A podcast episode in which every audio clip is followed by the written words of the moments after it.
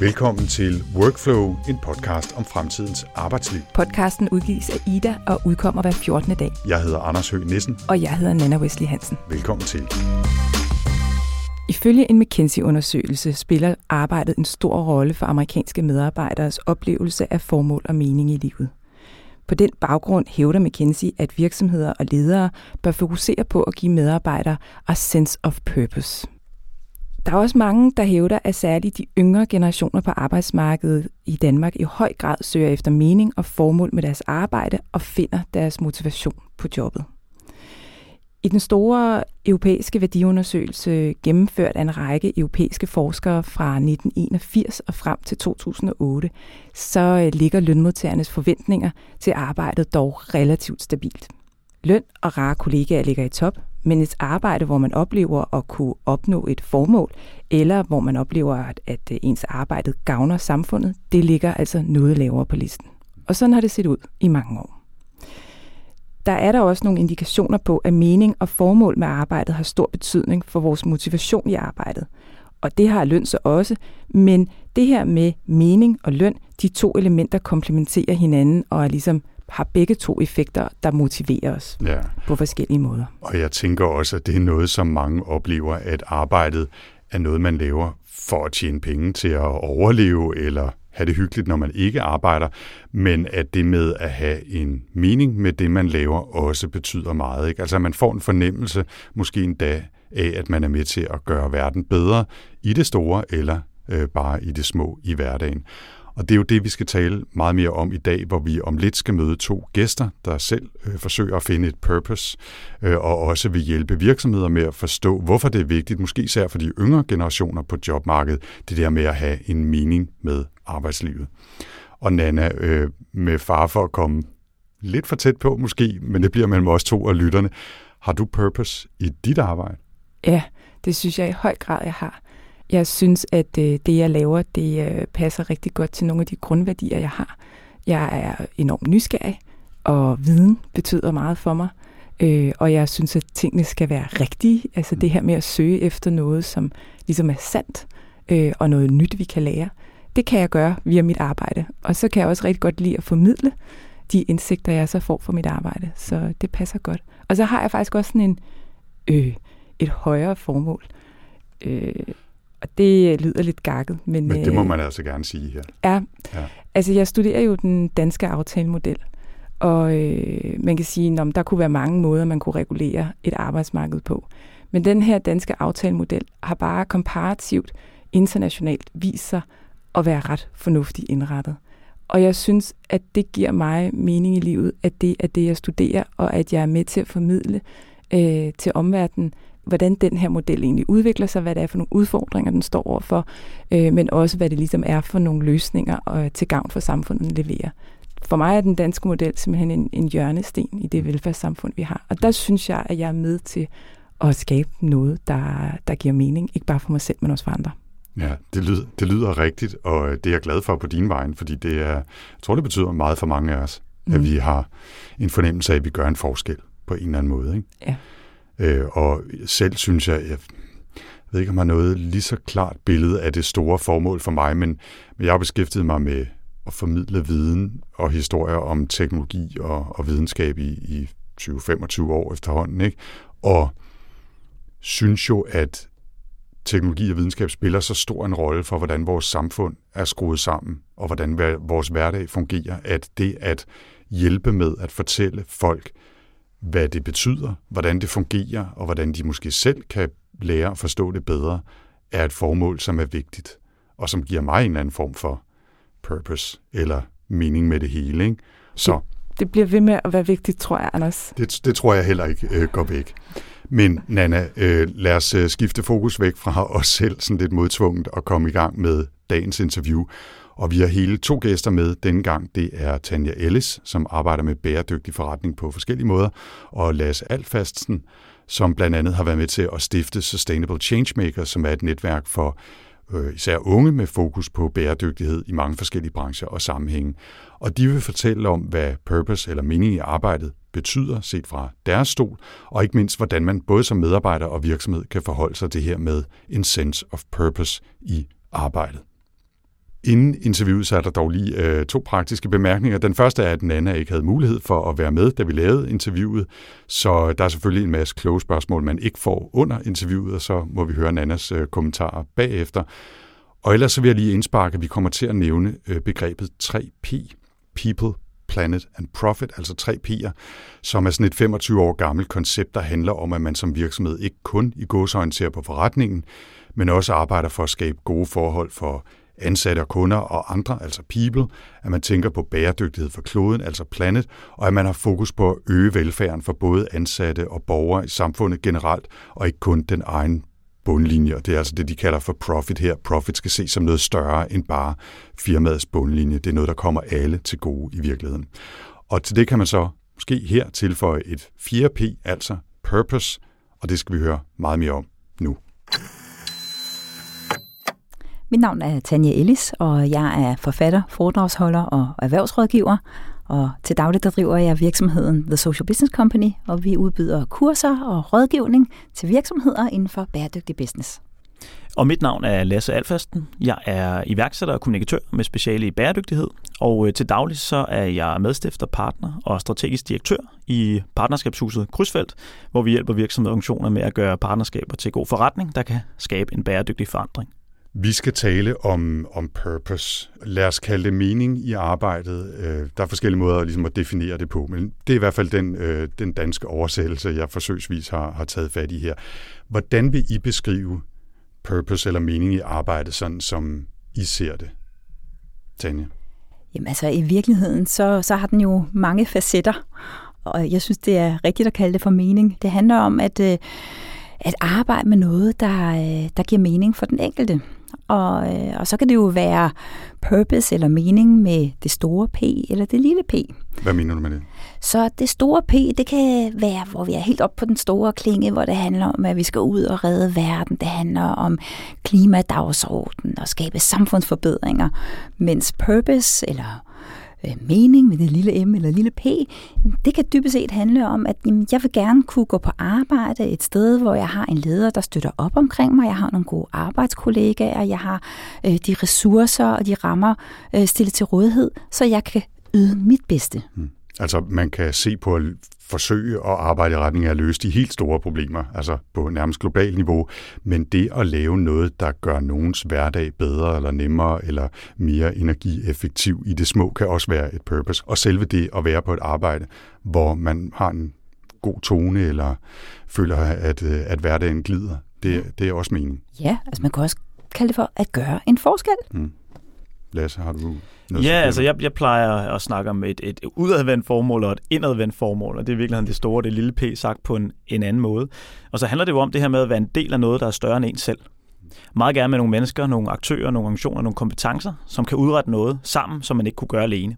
Og det er der, hvor partnerskabstanken for mig også øh, gør sig gældende på mange af de her projekter og, og, og udviklingsopgaver, som ligger både som konsulent, men også som fagperson, hvad end man laver. Mm. Vi, vi taler meget om, om bæredygtighed, og selvfølgelig i de her tider også meget med fokus på klimaet, når vi taler om sustainability, men det, det er jo et begreb, der er, er bredere. Bæredygtighed kan være mange ting. Har I et særligt fokus på det her? Altså handler det om klimapokalypsen, som jeg plejer at kalde det, eller øh, er det også et bredere bæredygtighedsmål, I ser i det her spørgsmål om purpose? Ja, for, for mig er, er bæredygtighed mere end bare i citationstegn klima og, og miljø. Øh, bæredygtighed øh, repræsenterer jo øh, også en, en livsfilosofi, en måde at være i verden på, enten man er menneske eller man er organisation. Og det er virkelig også min indgang, når jeg arbejder til dagligt med, øh, med forskellige organisationer og virksomheder, at sige, hvordan vil du gerne være til stede i verden? Hvad er det for nogle værdier, du gerne vil stå på mål for og stå for og være kendt for? Og hvordan kommer det til udtryk konkret i den måde, du driver forretning? Hvordan din forretningsmodel er skruet sammen? Og hvordan du kommunikerer, når du skal rekruttere kunder eller medarbejdere, eller hvad det kunne være. Så, øhm, så på den måde så er bæredygtighed meget mere end, end bare klima. Det er også den måde, man går på arbejde, som du talte om, Tanja. Det er den måde, som vi er hele mennesker. Øhm, og, og bæredygtighed er også det her med, at vi skal, vi skal trives, vi skal have det godt, og vi skal have mulighed for som mennesker og fagpersoner at brænde igennem, før man brænder ud.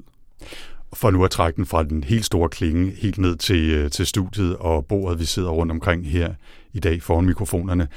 Hvordan vil I beskrive jeres eget purpose? Altså, hvor finder I mening med det, I laver? Og det er jo sådan lidt meta med meta på, fordi I beskæftiger jer med, med ting, som, som giver mening. Ikke? Men altså, er, er der nogle konkrete ting eller, eller noget, som har fået jer til at arbejde i den her retning? Som 69'er, generation X, der øh, kom jeg jo ud på arbejdsmarkedet i slutningen af 80'erne, og Øhm fik i en ret tidlig alder øh, ledelsesansvar. Så op igennem 90'erne, der havde jeg medarbejderansvar for mange hundrede medarbejdere, og, øh, og i forbindelse med, med mere og mere ledelsesansvar, så tog jeg også en executive MBA. Og, øh, og dengang, der var mantraet, the business of business is business. Mm-hmm. Og øh, man opererede kun med én bundlinje. Men øh, da jeg skulle færdiggøre min MBA, så øh, valgte jeg at stille skarpt på netop det her værdiskifte, der er i gang i vores samfund, for at undersøge, jamen, hvad betyder det i forhold til, hvad det er for nogle krav og forventninger, vi har til vores arbejdsliv, og hvad kommer det til gengæld til at stille af krav i forhold til måden at lede på, men også måden at drive virksomhed på.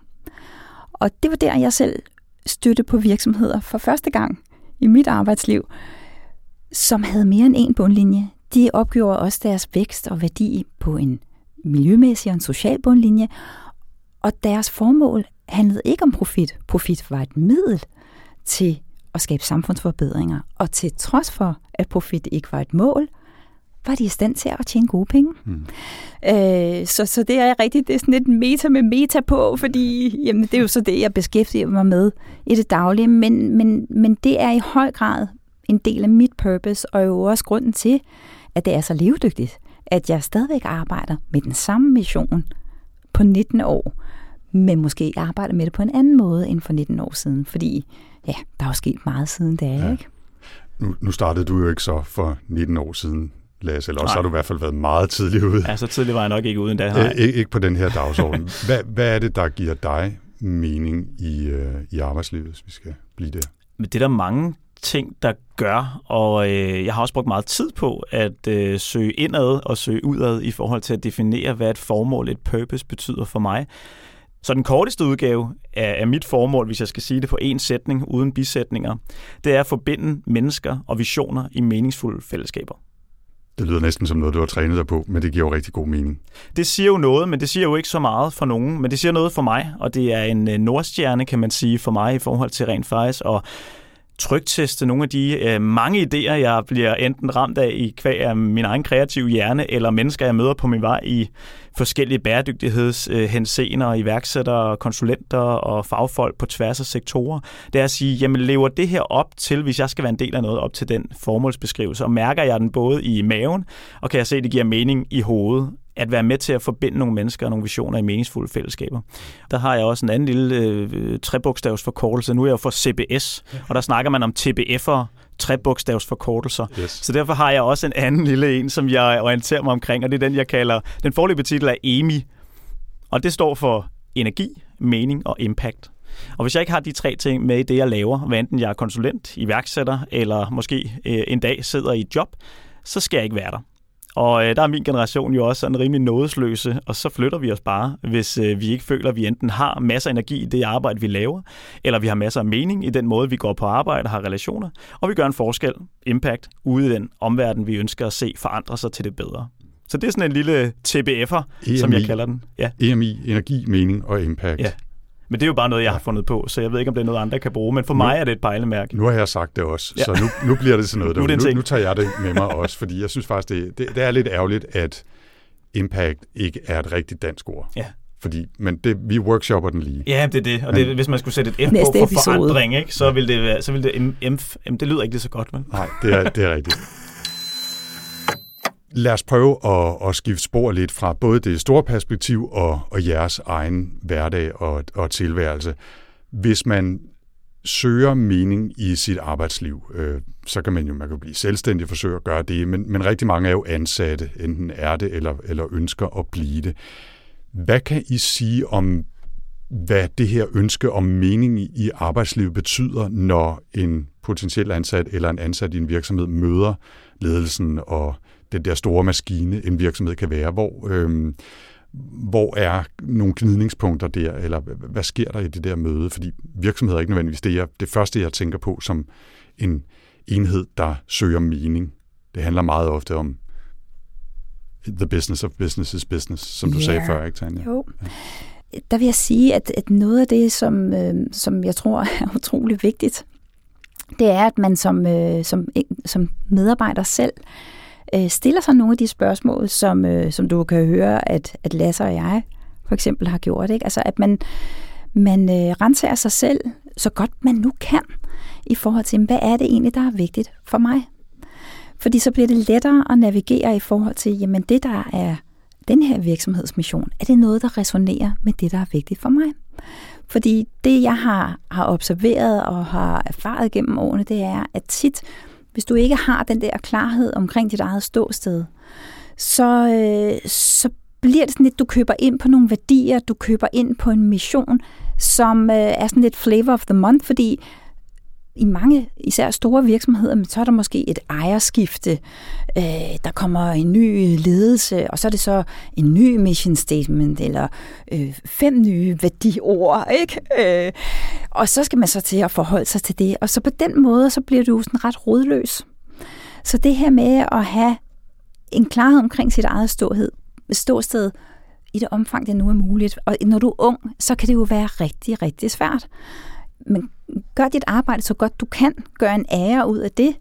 Og så, øh, når du kigger tilbage på dit arbejdsliv, fast forward, altså når du kommer lidt længere ned ad vejen og kigger tilbage, så vil du måske kunne se, at det, der egentlig så lidt meningsløst ud dengang, jamen det var faktisk bare en brik i et større puslespil, som her nu, hvor du står her nu, øh, giver rigtig god mening, og det hele går op i en, en højere enhed.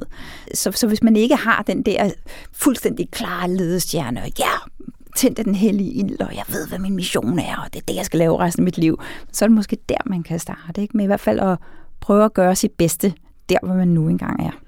Ja, og vi snakkede også lidt i begyndelsen om det der med at have purpose med et lille p, eller mening med ja, et lille m. Ikke? Altså, at det kan være de mindre ting i hverdagen, øh, eller på en månedsbasis, måske endda bare i gåsøjne i forhold til kollegerne, eller øh, i forhold til familien, fordi man ikke arbejder så meget, så kan det jo være en mening, øh, fordi man får mere tid til at være hjemme. Altså, start med at finde den, hvis man ikke har den store EMI-strategi, sådan som, øh, som Lasse har, eller det pejlemærke. Ikke? Hvis man så finder det rigtige match, mellem en virksomhed, der har tænkt over, hvad det, de laver som forretning, betyder, også i et større perspektiv, og det formål passer med de værdier, man selv har, jamen så kan det jo blive, altså, så kan du virkelig gå op i en højere enhed. Så er det ikke bare et sted, man går på arbejde, så er det et sted, man møder op og skaber mening i et fællesskab i en eller anden form for, for frihed. Ja, du, du dedikerer dig til det, og lægger den ekstra energi og den ekstra indsats, og er det ekstra kreativ, fordi du har fokus på de rigtige ting. Og, og, og det, det er derfor, det er sådan en, en, en win-win hele vejen rundt, hvis man formår at gøre det. Men selvfølgelig er det enormt kompliceret og svært, og det kræver et helt særligt mindset og en måde at være i verden på. Og så er der også en bagside af medaljen i forhold til det her med mening og purpose og generationer, som vi måske også kan, kan komme omkring. Ja, og lad os prøve at lige takle den også, og jeg vil gøre det med spørgsmålet, hvor udfordringerne ligger, altså både for virksomhederne og for dem, der, der har eller søger arbejde. Altså vi kan jo starte med det sidste. Altså hvad er det for nogle udfordringer, det kan give, hvis man søger mening med, med arbejdslivet, øh, der hvor man er, eller der hvor man gerne vil være? Jamen altså, man bevæger sig også lidt ind i et, et grænseland imellem, hvad skal man sige, det private og det professionelle. Altså når du ligesom lægger alle æg i en kurv. Altså i gamle dage, så gik man på arbejde, tjente penge, og så realiserede man sig selv i sin fritid. Men sådan er det jo ikke i dag. I dag, der vil man jo ligesom have det hele. Og, og derfor kan du ikke undgå også at komme ind på områder, som egentlig, hvad skal man sige, i gamle dage, det gamle arbejdsparadigme handlede om noget privat, det privatsfære. Så, øh, og det er jo der, hvor der kan man, der er sådan en grænseland, fordi øh, altså, hvor meget skal arbejdspladsen blande sig, og, og hvor meget skal arbejdspladsen give rum til. Ikke? Så, så, så der kan ligge nogle udfordringer der i forhold til at, at få det til at spille sammen. At man simpelthen øh, pludselig begynder at udviske, eller ikke pludselig, men i hvert fald i stigende grad måske begynder at udvæske nogle grænser mellem det, der tidligere har hørt privatlivet til, og ens egen private øh, drømme og visioner, øh, formål med livet, og så det, der er business. Ja. Altså, jeg er ansat et sted, og de betaler mig noget for at lave noget. Ja, og det er jo der, hvor det er så vigtigt hele tiden, som Lasse også er inde på, at holde for øje. Altså, hvad er, hvad er virksomheden sat i verden for, og hvad er det, jeg brænder for? Og så sikre sig, at der er en eller anden form for øh, sammenhæng der, ikke? Fordi ellers så bliver det netop det her med, jamen jeg har brug for at realisere mig selv, og jeg vil gerne på, jeg vil gerne tage en spirituel lederuddannelse. Ja, det vil gøre dig til et mere helt menneske, men hvis det ikke hænger sammen med det, der er vores mission her, jamen så bliver det jo bare sådan en selvrealiseringsfabrik, og har ikke noget med vores forretning at gøre. Omvendt, hvis vi kan se, hvordan at det faktisk kan gå ind og understøtte nogle af de mål, vi har, eller den mission, vi har i virksomheden, jamen så, så er det, det hele kan gå op i en højere enhed. Og det er jo lidt af sagt gjort. Ja, og for lige at følge op på den der, tænker jeg lidt, hvordan det kan være så at komme og søge mening et sted i en virksomhed. Altså man kan jo også spørge sig selv, om, om det skal være virksomhedens ansvar at takle x antal medarbejderes mere eller mindre øh, sammenhængende behov for at skabe mening, og så kan man sige, hvis de så ikke føler sig hjemme, så kan de tage et andet sted hen. Ikke? Men der ligger nogle potentielle gnidninger der, tænker jeg. Jamen, der er mange paradoxer og dilemmaer, man skal være øh, meget opmærksom på, og det er derfor, det er så pokkers komplekst, det her. Fordi der er jo en bagside af medaljen, og der er jo en generation, dem, der er på min alder, og dem, der er yngre, som lider under nogle af de her ting, vi taler om. Den teknologiske udvikling, behovet for selvrealisering, konkurrencesamfundets øh, måde at ophøje hastighed til Gud, og det hele skal gå hurtigere, vi skal være bedre, og vi skal have produktivitet og vækst og alt det der, vi er blevet lært op i. Og, og det har selvfølgelig nogle negative konsekvenser. Øhm, og, og der synes jeg jo, at det er ikke den ene eller den andens ansvar, det er et fælles ansvar. Det er et fælles ansvar som samfund, som virksomhed og som individ, at lave et, et meningsfuldt partnerskab, hvis man skal kalde det det, som rent faktisk kan i talsætte det her, øh, få det på radaren, få det på dagsordenen og finde nogle gode løsninger. Fordi øh, jeg synes ikke, ansvaret ligger et sted. Ansvaret ligger flere steder. Det ligger både hos øh, individet i forhold til at kunne afgrænse sig og være tålmodig, ikke tro, man skal nå det hele på den halve tid, men det handler også om virksomhederne, som betaler nogen for en ydelse. At man hjælper øh, særligt de yngre generationer med mindre erfaring med ikke at brænde så meget igennem, øh, fordi de brænder så meget for noget, at de brænder ud før tid. Fordi så er man også en dårlig investering på den økonomiske bundlinje for virksomheden, og det er enormt dyrt at skulle rekruttere og hyre og fyre, eller have nogen på, på, øh, på sygeoverlov. Så, så, så det er et fælles ansvar, og det er jo det, der er pointen i forhold til det her. Det er enormt komplekst, det er enormt dilemmafyldt og paradoxalt, men hvis vi kan finde ud af at gøre det, så vinder vi alle sammen. Nu er jeg jo lidt af en anden generation, det har vi slået fast end dig, Lasse, men hvis der er en ting, livet har lært mig, så er det, at alting er komplekst. Ja. Og også som regel mere, mere komplekst, end man lige går og tror. Ikke? Så, særligt med mennesker involveret. Sær, særligt altså, med mennesker involveret. Ikke? Ja, det er simpelthen så irriterende. øhm, når jeg tænker på øh, virksomheder, der har eller forsøger at skabe en, en bevidsthed, øh, også eksplicit om meningen med det, de laver, så tænker jeg umiddelbart, at det må være nemmere for, for små, relativt nystartede, som, som kan vokse med den mening og tage udgangspunkt i den. Men er det også noget, man, man ser i større virksomheder, at de forsøger at lægge om og forsøger at møde deres medarbejdere i det der spørgsmål om, om purpose? Ja, det er det i, i, i høj grad. Øh, særligt hvis du som virksomhed ikke bare skal konkurrere på lokale danske vilkår, men i en global konkurrence, øh, hvor der både er fart på og kamp om talenterne og øh, krav til, til vækst og bundlinje kvartal til kvartal. Så er det om noget noget, som kan differentiere dig som virksomhed, også hvis du har en vis størrelse i fremtiden. Øhm, og det er også, i forhold til den generation, jeg arbejder med, det vi ser, det er også det analyser, både fra Deloitte og alt muligt andet, der kommer ud, dokumenterer, at der, hvor de unge medarbejdere, måske også dem, der i senere deres karriere har set noget omkring meningsfuldhed og purpose, søger hen. Det er dem med stærke brains, med stærke værdier, med et stærkt purpose, som bliver kommunikeret og faktisk efterlevet så man rent faktisk kan stå den der bullshit-detektor-test og ikke blive øh, afsløret i, at det hele er hyggeleri. Og det er jo de gode, gamle, hedderkronede danske virksomheder, som vi kender, uden at nævne nogen navne. Øhm, så det er om noget altafgørende, at man øh, formår at sætte det på form. Og så kan man sige, for, for, for de nye virksomheder, som er born sustainable, der, der ligger jo en gave i, at man, man kan bygge det her ind fra dag et så kan det så være, at når honeymoon-fasen er over, at så er det jo nogle sådan meget lavpraktiske ting, som er, jeg får ikke min løn til tiden, og det er møgkaffe, eller hvad nu er, som kan gå ind og, og ødelægge det hen ad vejen. Ikke? Så, så, så det er jo altså, det er ikke nok med dit fine purpose, men at, at du også har noget, der går ind og understøtter det, mm. også det daglige. Men det er jo helt klart der, at, at de nye virksomheder har et forspring, og kan kan tiltrække og mobilisere på en anden måde end dem, der ligesom skal vinde den her supertanker og skal have revitaliseret deres purpose og Ja, fordi det er netop det, der er pointen. Det handler jo ikke om at finde på et nyt purpose, hvis man har en gammel hedderkronet virksomhed. Det handler om at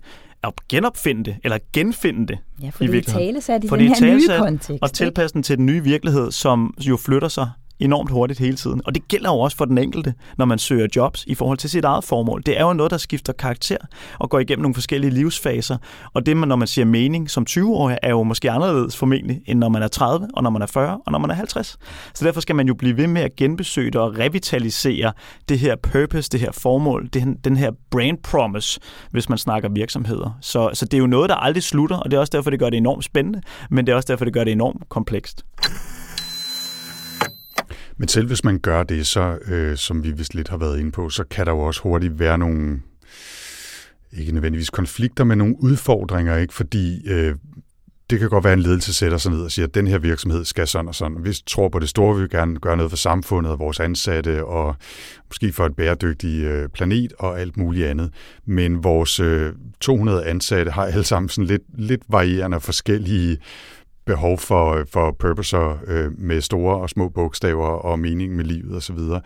I, I øh, har jo skrevet den her blogpost på øh, Sustainable Changemakers, øh, som også lidt kom med nogle gode råd til, hvordan man takler det. Altså man ligesom skal prøve at sige, at der er nogle medarbejdere, for hvem det der er vigtigt, og nogle andre, for hvem man kan sige, det store perspektiv måske er vigtigt. Er, er det sådan, man måske kan, kan takle den udfordring?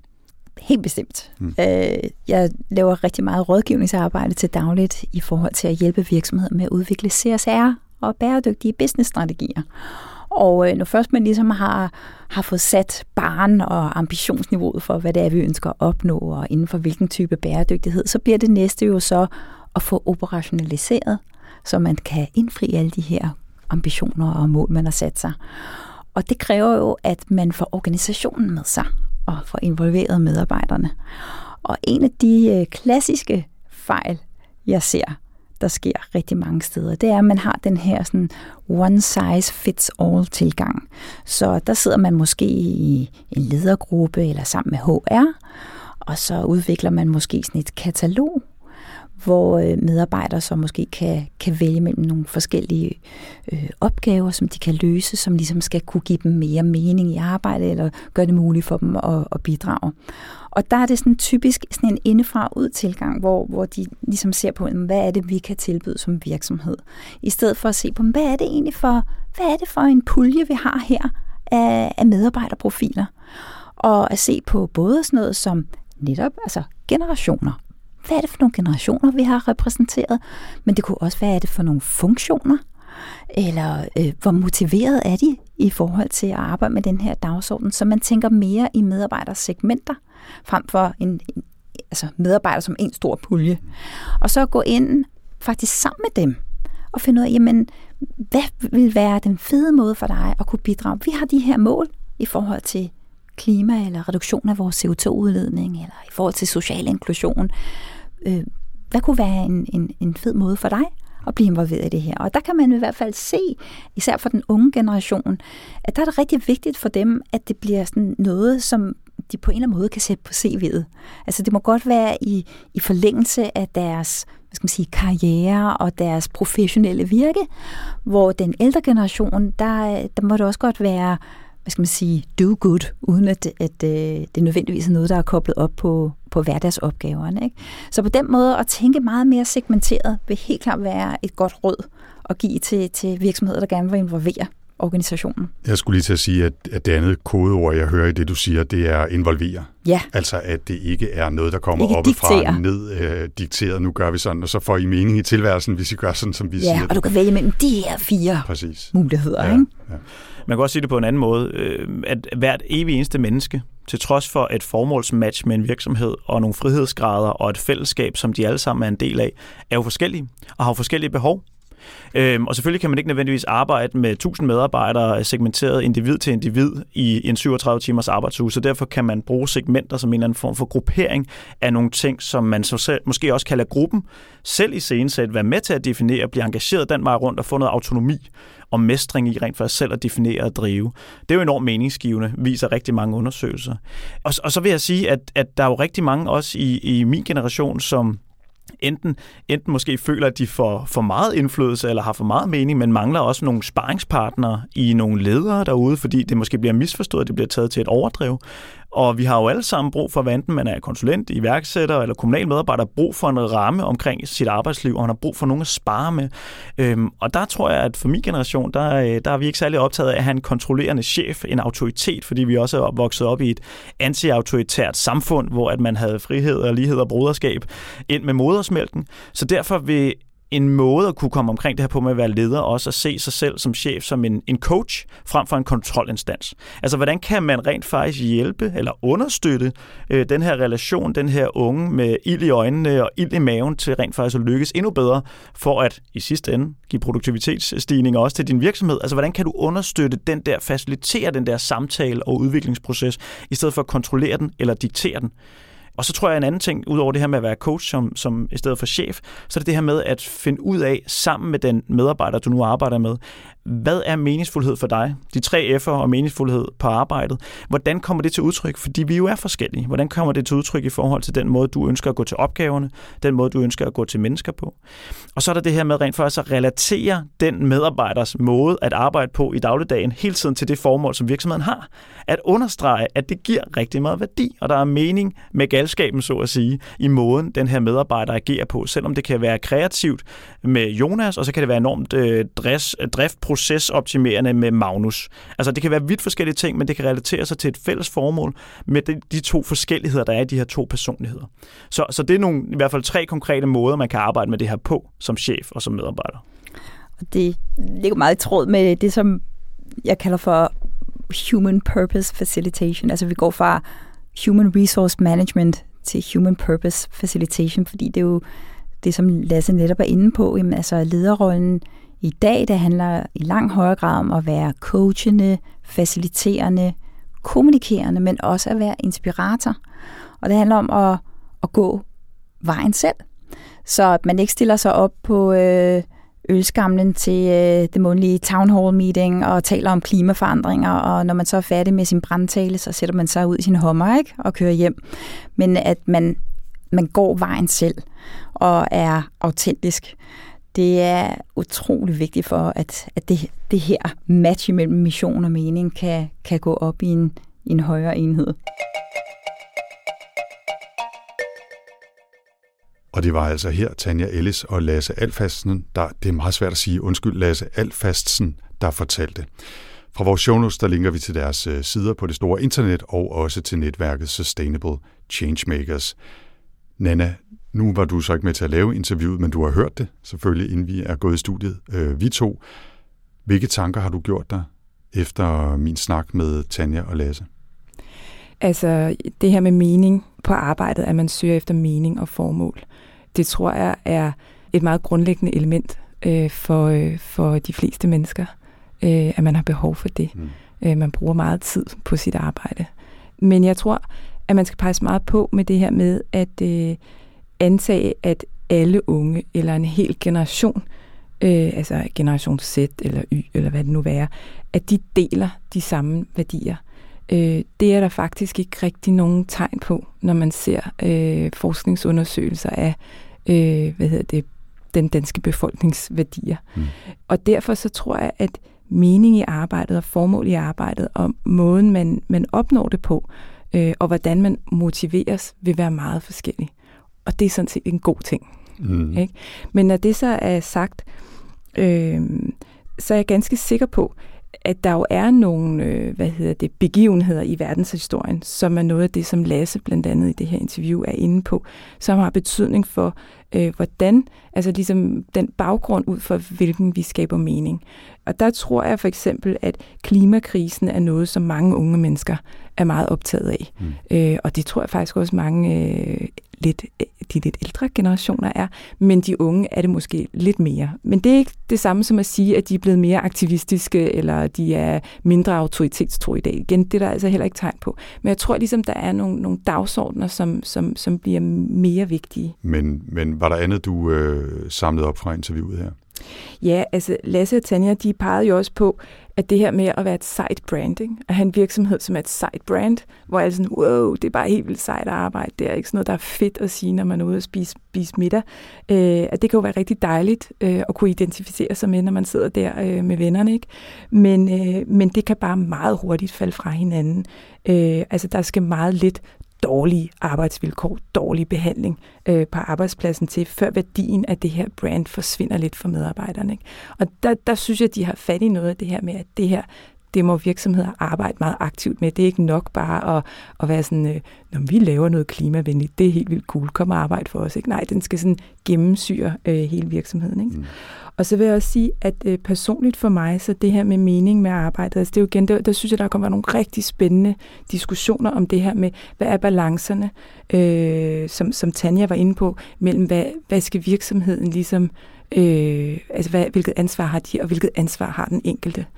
Og for mig, der er mening med arbejdet. Det er noget, som man skaber øh, kognitivt, og, øh, og som er noget, jeg ser mig selv værende ansvarlig for. Det er mit ansvar at skabe mening i mit, i mit arbejdsliv.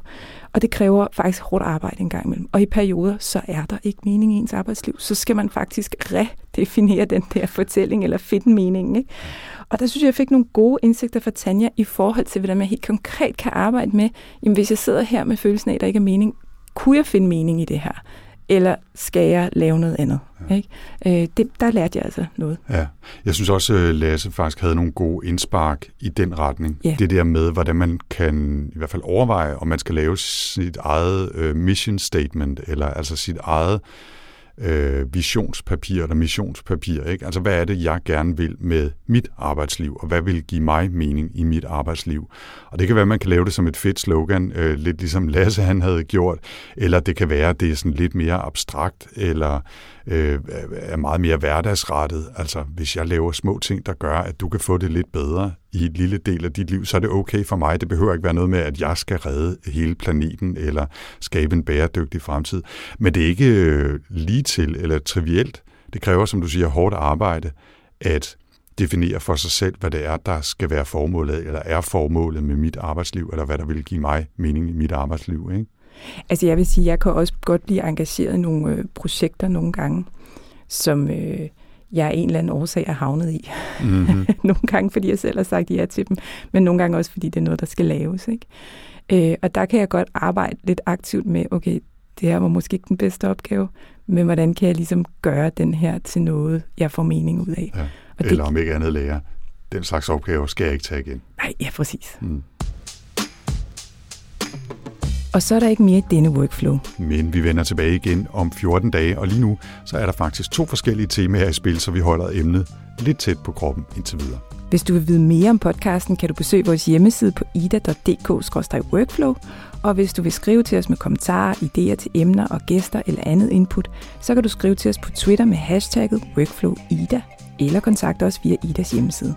Workflow bliver produceret af Podlab og udgives af IDA, Danmarks fagforening for digitale hoveder, naturvidenskabsfolk og ingeniører. Jeg hedder Anders Høgh Nissen. Og jeg hedder Nana Wesley Hansen. Tak for denne gang.